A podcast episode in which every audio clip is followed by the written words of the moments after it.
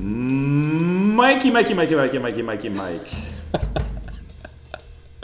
Feeling so awake today.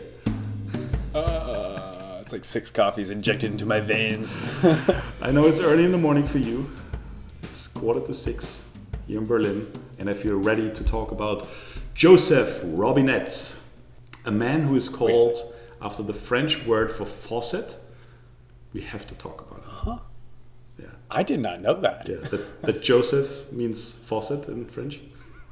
It's I can't even amazing, tell right? if you're if you're yes. I can't even tell if you're like being serious or not. I have no idea. Le Joseph. No, Robinette, I think, is faucet. Um, yeah, we're doing this a little bit differently because uh, a month ago, Aaron was like talking about his first 100 days in office. It's kind of boring. They do that with every president. Um, so we do things a little differently here on the Americanist podcast, which is powered by Podbean Podcast Hosting. My name is Johannes Ehrmann. I'm joined, as every time, by my friend and accomplished scholar Mike Bayoki over in Stanford, California.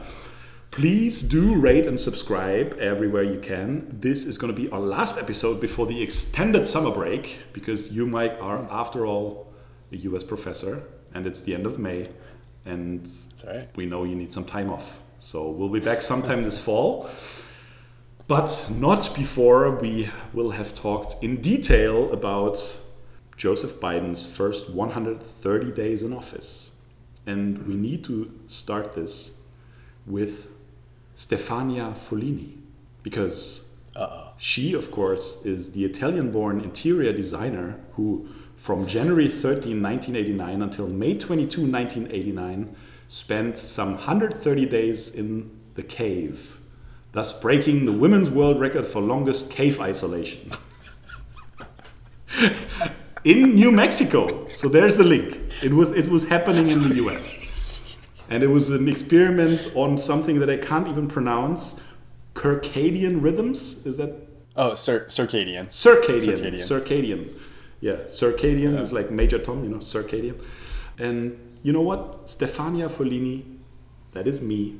And the cave, well, that's my personal US media awareness since mid January. yep. That seems super healthy. Next to none. Took some time off. For mental health purposes, that's really good. Yeah, so I hope I'm excused. You know, I was tired. yeah, I can catch you up. I needed to research for my book, had to get some work in. Kids were cranky, I was cranky, everyone was kind of cranky. You know, we were in something that many called a lockdown, which wasn't even a lockdown. Now we're better. Infection rates down, kids are alright. We actually, hey, we dined outside again last week, you know, in something, what, you know, what are they called again? Uh, ah, yeah, restaurant. Yeah. Summer is coming. Was sunny today. Not a single cloud, 23 Celsius, whatever Fahrenheit. Here I am. Ready for some news on number 46. He doing an okay job or what? Oh, he's doing a great job. Like I was just looking, oh, he's got something like a sixty percent approval rate. What? Like the country loves him. Yeah, so when was Trump's approval rating at 60%? Uh, never, not once, not even Wait, in four years, never? Never. Not even when he won. Not even Oh immediately after he won. Dude never cracked 40s. Like he never I think he was like maybe his highest was like 43 or something like that. He was he was not super popular. was he a little fascist? Was he a little dictator? Yeah. Yeah, so 60% and Okay. yeah, I mean, like, you know, so it, it's not too much of a surprise, right? Like, we've got a bunch of people vaccinated. We are now, uh, I think it's, I think, I think the correct statistics is above tw- uh, 12 years of age in the United States. 60, again, 60, 60% of uh, Americans are vaccinated. We have just done a Hmm, Could that be phenomenally could good that be the 60% who think that Biden is doing a good job? that, could, that could in fact be. There's probably some overlap there. I think just due to the Venn diagram. I also heard Republicans not so keen on getting vaccinated overall. it's wild, right? Like, We're not going to talk Uh, about it, I promise. We talked so much about healthcare and stuff. Not Yes. today. I'm not going to go that down that rabbit hole. that is such a trigger topic for me, dude. Like, I cannot even begin to tell you. Yes, I know that. it is. I'm sparing you some nerves today. Yeah. Um, I don't know if you caught this. If you haven't been watching media, one of the major innovations here has been that governors in the United States have started offering lotteries. Have you heard this? So what we've been doing is, if you get vaccinated, um, you get entered into a lottery to win a million or a couple million dollars. Uh, and apparently, that has just been doing a phenomenal job of getting people to take vaccines. Wow. it's a bingo. we have Christoph Waltz as a testimonial. Okay. I'm realizing also because I, I changed locations here, uh, obviously to the cave. I think there's a bit of an Mm-hmm. echo, but uh, I think the listeners will understand, right? So um, I think, 130 uh, days here. Just yeah. Anyway, um, so yeah, Biden, good, yeah. Yeah. Liking it. Um, so let's see. So he has done some very charming things. Like they got him like uh, in a truck. We have now like the Ford F one fifty, which is a um, electronic version of our very favorite truck here in the United States. They had him driving that and flooring it and stuff. So he's done a really good job with outreach and media and that kind of stuff. He's whoever's in charge of putting him in front of a camera has done a pretty good job recently. He's a very charming, sweetheart old man. But you're saying he even has competent people around him? Yes, I mean that that's insane, right? Like it's so weird to see a bunch of really good people working for the president. And he hasn't. And but how many has he fired so far? And it must be like dozens that he already laid off, right? I know we're we're what we're like almost hundred Scaramucci's in. Like so, we he should have fired like a ton of people at this point. Yeah. So I don't even know what to tell you. Like he's he's wonderfully boring. I mean, there are so I can tell you about some of the other stuff. Like uh, Mitch McConnell, like sort of the leader of the Republicans inside of the Senate, has uh, basically ordered uh, the same kind of protocols that he did with Obama, which was to obstruct passage of. Um, any meaningful legislation. So the Senate is now grinding to a halt, and there's some real. I mean, next time we talk in the fall, um, it could be the case that the Senate has really dramatically altered its operating procedures. Like there's, um, there's a, some stuff about like how many votes you need to proceed, like the filibuster, um, and how yes. the filibuster can be incorporated. This is a pretty dramatic battle. Um, it will have long-lasting implications. Um, but so that that's like sort of been playing in the background. And I think, and here's here's a point that like sometimes gets lost is um, Joe Biden's been in the Senate forever. And so the nuances and the connections and the people, the intricacies of maneuvers in the Senate are really well known to him to a level that I don't think a lot of people appreciate. Um, and I think that is helpful here. and also to a level probably that Obama wasn't into that, right? That's right. 'Cause that That's was one of the major criticisms. Yeah. He was a very young this level. senator anyway, um, and then he became a very young president. And I mean, that's kind of the short one of the shortcomings of the eight Obama years, right? That there was not enough across the aisle stuff happening, right? That's right, in and that's part of a big part of the reason that he chose Joe Biden as his running mate um, and, and as his uh, vice president was because of that institutional knowledge. So I've read in preparation, uh, in all fairness, I've read a little bit of uh, German and German language media um, on the first 100 days, um, and I qui- very quickly came across another great American president with a funny second name, Franklin Delano Roosevelt. So they're comparing him with FDR. Um, Yeah. But then we're quick to point out FDR. So this was in 1933, I guess he took office, right? right, yeah. And when you know the world economy had basically crashed, um, and he signed no less than 99 executive orders uh, and let Congress pass 76 new laws within his first 100 days. Um, so Joe Biden is a bit outpaced by that. 42 and 11, especially high discrepancy also I think in laws passed, right? Um, Yeah, so, but let's let's maybe talk about the things that he has gotten moving. Um, and I mean, Corona is the big topic.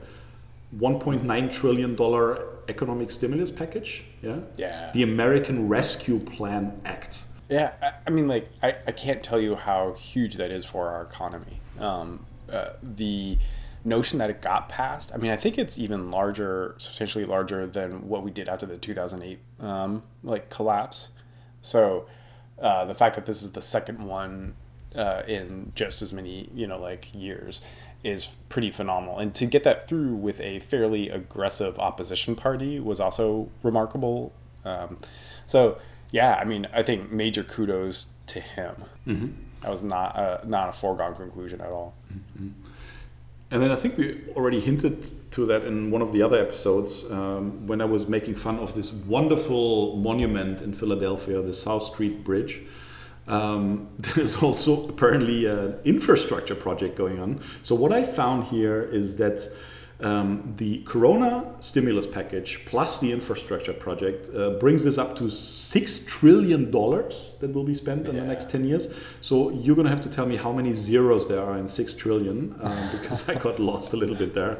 maybe maybe we'll just let the listeners look this up for themselves. Yeah, I think it's gonna be it. Um, yeah so is it so th- those are the two big things basically um, that well so the infrastructure hasn't passed right this is actually where a lot of the slowdown and mm. debate has been recently like mm. the, i think the the republicans did a, a like sort of a cognitive thing they sort of said there's something about the first bill that is tied to coronavirus and mm. the public will see it that way and then I think there was a branding shift, if that makes sense. Just the way that like Biden's administration has been talking about um, the second, the, what is it? again? It's just another stimulus, but it's mm. targeted towards infrastructure. Mm-hmm.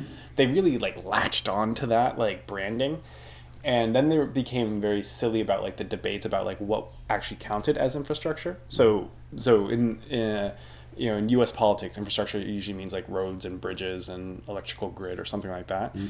Uh, and the Biden administration was widening that to include things like um, internet uh, and um, I forget water. I guess water was already, but there are several other sort of things that are not obviously what we would classically call infrastructure. But it was very much in the ideas of like a FDR, let's you know, let's get the country working again kind of mold, mm-hmm. and that's where the debate's been.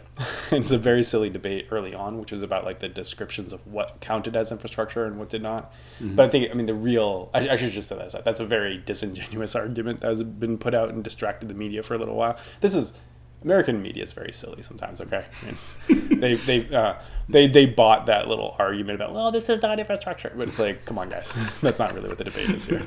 Uh, Mitch McConnell does not want uh, Biden to uh, be someone who turns on the spigot and helps out like lots of people.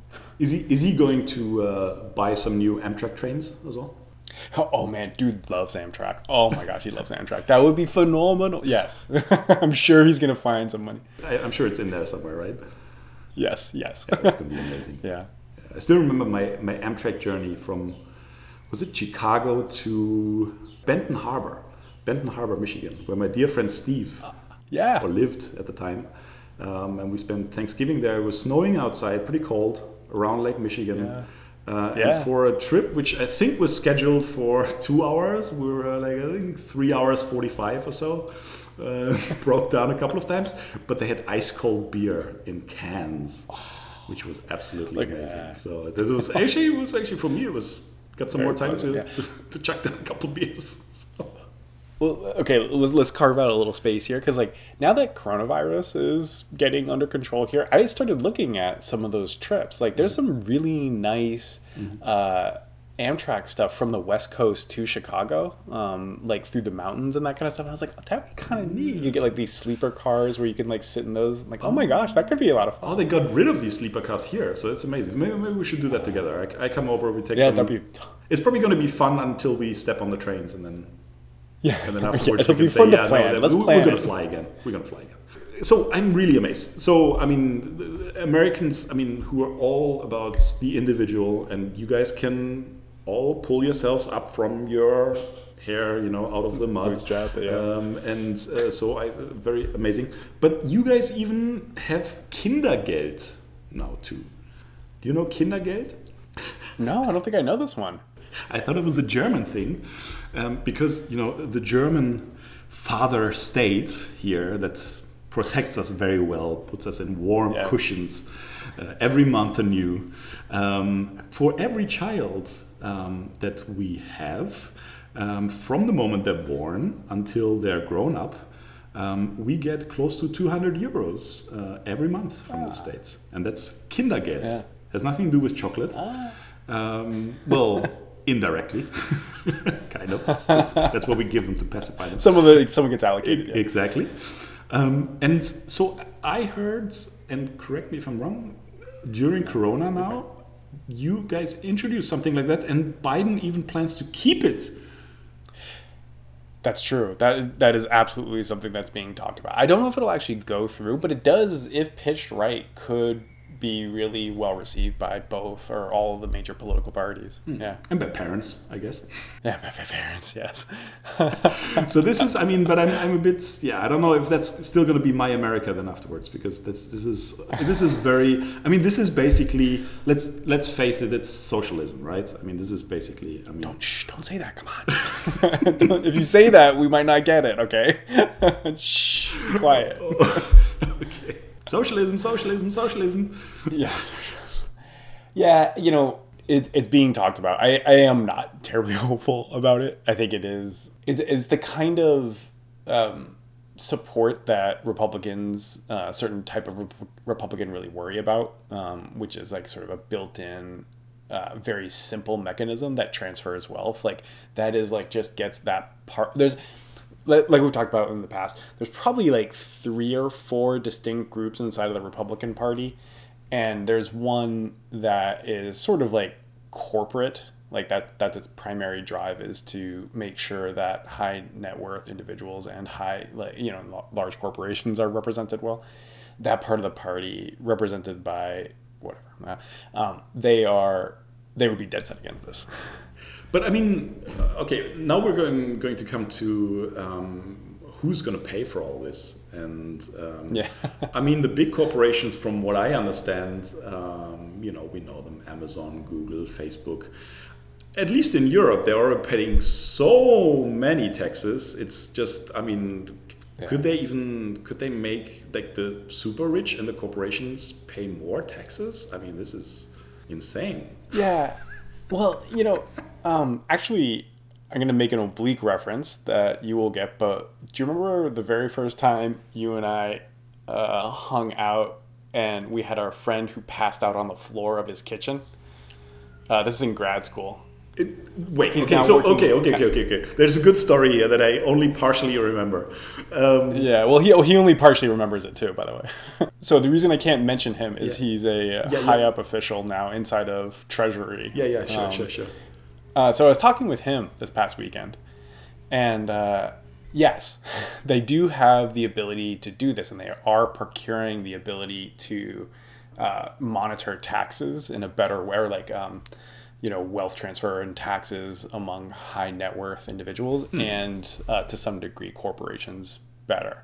That's actually you know I hadn't been sort of track. This is like a little bit. This is like really really in the weeds here but um, there's some recent legislation that's being sort of pushed back and forth that basically the United States is getting potentially quite serious about getting um, uh, not allowing um, people to basically lie on their taxes and hide shelter and that kind of stuff. So yes, and what's kind of funny is it's our buddy That's uh, who's who's in helping to design that. Okay, but I mean, let's get back to this comparison with with FDR um, because I think the New Deal um, that was started back in the 30s um, was sort of like one of the, if not the major legislative efforts and executive efforts um, to install something that resembles a welfare state. I don't say you guys have a welfare state there. Um, we've talked about that in the last episode a little bit. Um, and obviously, so this was, you know, the Great Depression, uh, the world economic crisis was a catalyst there. Do you think Corona actually can act in such a way that it paves the way for really reforms that we look back to in 20, 30 years as historic and that really also transform the role of the American state in such a way? I think it's really interesting. Joe Biden clearly is asking himself that question, and apparently he's act- uh, even brought in historians, um, you know, particularly like FDR historians, to try to understand what were the dynamics in play at that time period. Like, so he's very thoughtful, uh, or and, and probably hopeful that it does present this opportunity. I don't know. I, I so if Biden had been in charge last year, so if we swap out the last year of Trump uh, with Biden coming into the presidency at that point, it might have worked better. Um, the other thing I'm mildly concerned about is that I'm not sure that he could, without like another second shoe dropping, I'm not sure that there will be enough power or initiative on Joe Biden's part to take coronavirus to that level. You know, so if, if we have something, which I, I'm not predicting, but say that as the you know world economy comes back online, there's still something out there that we don't fully understand, and we go into a major collapse. I, I think that is possible. Um, that would be how Joe Biden did that, and and the stuff that he's laying down now would be even more appreciated. So I don't know if Biden was in charge a year ago clearly during that panicked time there would have been more opportunity. Now since we're sort of coming out as he's coming into the power yeah i don't i don't know. I think maybe like the timing wasn't quite right unless there is and this does happen right? Like so uh one one that sort of like historical thing is like in 2007 2008 we sort of remember the collapse happening and the economy cratering but there were pretty clear indicators that like things were gonna be sour like six months, nine months beforehand, uh, and that's kind of the period that we're reaching now, where uh, you know coronavirus really slammed into us like this time last year, and mm there might be sort of instabilities being pushed through the system mm that are only going to become mm material now. So that's a long, very long-winded way of saying maybe. I I don't think it's as clear as as when FDR was coming in. So building on some of that. Um, I also saw that not a single Republican voted for the Rescue Plan Act. So, talking about division and the legacy of Trumpism, and we know that Trumpism started even before Trump. So, that's pretty crazy. So, this is our podcast, so I'm going to like put my foot down here. It's not division, it is obs- intentional obstruction and intent of the Republican Party to make sure that. Uh, they are fully in opposition to the Democrats. This is the same thing that they did to Obama. This is not, in fact, like both sides. It's very unambiguous that the Republicans are trying to smush the ability of the Democrats to uh, govern. Here's another thing: if you haven't been like tuned in, oh yeah. So the, yeah. so the Democrats weren't doing the same thing during the Bush administration. During the Bush administration, um, not to no, no, it's not. You know, like so. If you look at the rates of um, filibustering. So uh, filibuster is when when a bill is in the Senate and they're trying to sort of move forward with something. A senator can slow things down by saying, "I'm just gonna, you know, I, I'm going to take my time." It used to be used like once every couple years, um, and it wasn't until the Obama administration that it was used basically by default. So it used to be things would pass in the Senate with 50 plus one vote, um, so just over half now everything has to pass 60 or above and they've like sort of had to reverse engineer other ways of getting legislation through. So no it is it is not equivalent just a footnote on the on the filibuster this is when back in the days they started reading from telephone book and stuff when they were just talking for hours and hours and hours um, yeah which seems a, and and kind of a silly thing to do if we wouldn't know that this was also used to obstruct um, legislation to be passed, um, um, you know, against discrimination of blacks in the South and that's so right. forth. So that's that's when that that's became really, really, big, right, in the '60s. That's exactly right. I think that's an important thing. Every time we talk about the filibuster, it was a uh, it was a loophole. So it was a rule that they found that um, that they could use to basically stop any improvement in legislation for um, equity and access. So like you know people were these senators who were using and developed and started to use the filibuster were doing it so they could stop basically black, particularly black men from voting. Mm-hmm. Yeah, in the. South. Mm-hmm. Um, so it's not a proud tradition. This is not this is not something that we should be mm-hmm. preserving because it was awesome. And so, is this you're gonna have to again help me because I just saw that uh, they also kicked out Liz Cheney, basically, or they're trying to kick out her from from the Republican yeah. Party. I don't know if that's true yeah. yet. So just to be clear, Liz Cheney is a horrible person. I mean, like, I cannot disagree. Like, some of the stuff that she has said, especially about our uh, international interventions, uh, yeah, I, I cannot disagree with her more. But yeah, I mean, like, she she went toe to toe with uh, Donald Trump and is stating facts like you know there was uh, an insurrection uh, in the United States on January 6th and it was mostly led by Trump folks. She has said that repeatedly and she has said that Donald Trump should be held accountable for that. And yeah, they've now essentially uh, so they she was the number three in their party um, and they've now pulled her from that, and they've slotted in another person. So it's just uh, it's very clear that the Republicans are sort of struggling as to who they will be in the future. There's this former speaker that they had, Paul Ryan, uh, and he just recently reemerged. He's no longer in Congress, but he's been doing things. He works with like Fox News, and he's sort of he's kind of from the cor- he is the corporate wing of the Republican Party. He really thinks about like how do we make corporations more profitable. Like that's his his goal. Um, and uh, he just recently reemerged and came out sort of swinging in a combative stance against uh, Trump. And it's just like you guys are going to get destroyed. I don't know how to explain this to you, uh, Paul Ryan, but like you are in such a bad position right now. Like it's like me going into the ring with Muhammad Ali in his prime. Like I'm just, it's not going to. Well, I wouldn't recommend that to anyone and no not even professional boxers should have done that but i think you guys would have gotten along quite fine in the ring or out yes all right. So um, Biden always has this language of almost like a religious language of healing, and you know, yeah. so. Uh, you know, it's not make America great again. It's more like make America right again, or like you know, that's yeah. kind of the bottom line. Um, but hearing that, I mean, can the American political landscape and also hence the society that's attached to it, can they ever heal or can they heal in the next years? Because i'm i don't see how this is it seems still very much like a front line between these these two parts. Yeah I, will tell you i mean I, when we first started this podcast back in like the fall of last year late summer like i think i was I, that was probably my darkest fears for this because we didn't know if like Trump was going to be reelected. It felt like mm. there was lots of uh, schisms building, lots of breaks. Um, I still feel it. Um, I feel less insecure because we currently have um, sort of my people in charge of of the government. So I think it's so I can't even begin to imagine what the paranoid wing of the Republican Party looks like right now. Like how insecure, knowing how insecure I felt last fall, like tr- putting that, you know, flipping that and trying to think about where mm. they're at.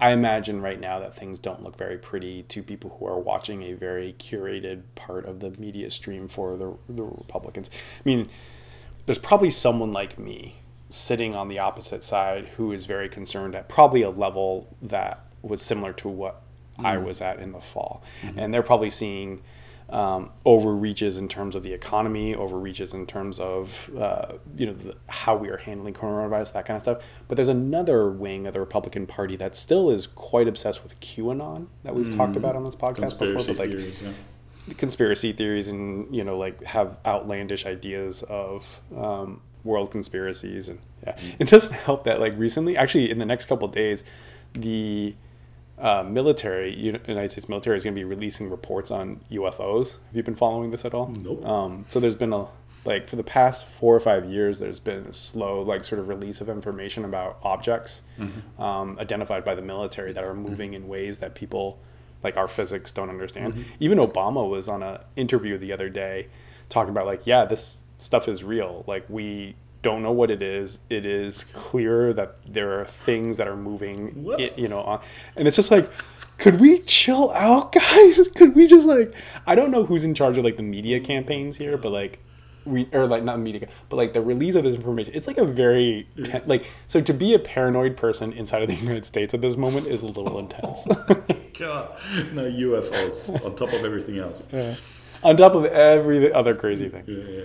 So. um let's talk one thing. I found one criticism. His stance on immigration. So he made a lot of promise on you know really reversing the course, and of course we we have sort of maybe the, the precedent of, of Obama saying he wanted to close Guantanamo, which he never did. Um, and now, you know, we're talking about immigration, which was the hot topic, uh, number one for Trump, you know, build yeah. that wall and all that stuff. And I saw that um, since taking over, Biden has actually uh, actively uh, removed um, over 120,000 undocumented immigrants back to their countries. And if you add the ones rejected at the border, um, this number rises to more than 300,000 since January. Yeah.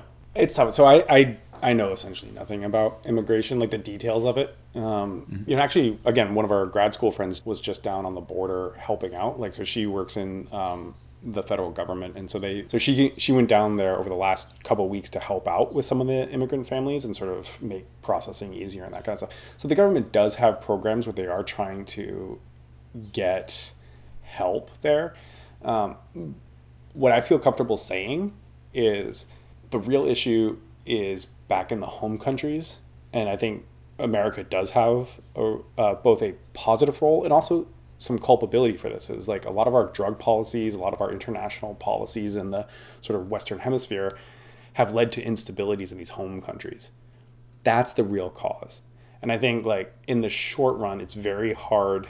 Uh, uh, other than like deploying policies that are not good, like sort of pushing people back out of our country or keeping them in detention facilities. Like, I, I don't, none of that's good.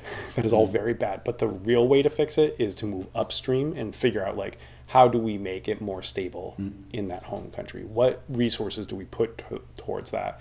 Um, it, it's just like the policy of Trump which is like these are bad people doing bad things and they're coming to our country and they're take like that is so morally gross to me if you don't want people being terrified and running to your country for mm. stability make their lives better like help them like help mm. build out a strong uh, home country for them and that's i think part of what. so uh, i don't know uh, yes, I, I, think you know by the reports of our friend, like things are not good at the border mm-hmm. at this mm-hmm. moment, mm-hmm. and you know Biden has not made things perfect there. Do I think that that's like a real knock on Biden? No, not really. Mm-hmm. I, I, think the real causes upstream is going to take a longer, mm-hmm. um, you know, uh, timeline to fix, and uh, but I do believe that he would really try to fix it, where I think Trump would just actually enjoy the fact that there are people coming to our borders mm-hmm. because he can use it politically, and he would not want to even fix it because that's part of where he draws some of his power. So there's all this human suffering mm-hmm. that was being used in a very cynical way. And I don't think that's what's happening now. I think there are real people trying to fix this now. But I should really caveat that this was saying, like, this is not my wheelhouse. I don't know a ton mm-hmm. about this. Mm-hmm. Yeah. So we got 130 days in, many more to come. Is he actually? So what's the plan? Is he gonna? Because you, not the youngest president you ever had. is he gonna hand over to Kamala Harris? Um, and when? Yeah, it's a good question. So uh, there's a lot of uh, non-official sort of chatter, sort of like you know reporters talking about things that people like politicians talk about off the record in those level of conversations, Biden has kind of promised that he would be a one-term president and he would be laying foundation for Kamala Harris. Um, it is also so that, but it is ambiguous and unclear if that will actually be what happens. Maybe he sticks around. I get really scared. Currently, our leadership in the United States is really old. Mm. It's just uh, scary old. Like there, there's a senator here from the uh, from uh, California who clearly has some form of dementia. Mm. Um, you know, she will be in meetings and she will read, be reading off her script. She'll get distracted and then she will read the same part of the script again. Like it is wow. not okay. Like we, so not okay, boomer. Yeah, that's right. It is. Uh, so we need younger leadership. Mm-hmm. Um, mm-hmm. And it needs to be sort of like handed over fairly quickly. I do think Biden is aware of that. And I don't think I mean, he has been setting himself up as a transitional mm-hmm. person. So maximum four years, or maybe even less. I, I would guess like oh yeah so he'll finish out his term and then the question is would he run again um, I would I would suspect he won't run again he'll mm. transition mm. for Kamala Harris mm. and that would be to me that would be the best um, is that he hands off to someone else I I'm, I'm totally you know mm. Okay with Kamala Harris I think there are mm. other people that I would choose first but she's a very reasonable person to hand it off to is she is she a dog owner as well like Joe? you know, it's a good question. I do not know. Uh, she's super charming. She is like, and so I would, I can definitely see her as a as a dog person. It's, yeah. it's become a bit of a tradition, although Biden, I think, has been forced to break with the tradition again uh, because oh, Champ and Major, the sweet little German shepherds, were apparently biting a lot of people first days. So they didn't have a great start. They didn't. They didn't even make it to 100 days.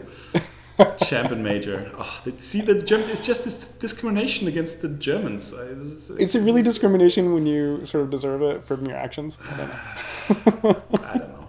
Yeah, I mean, I feel, I feel for them as Germans and as shepherds.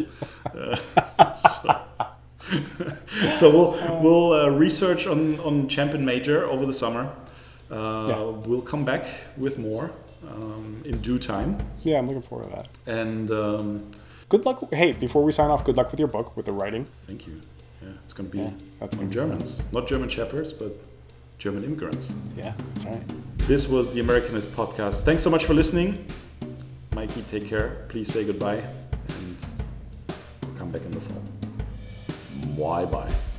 Bye, listeners.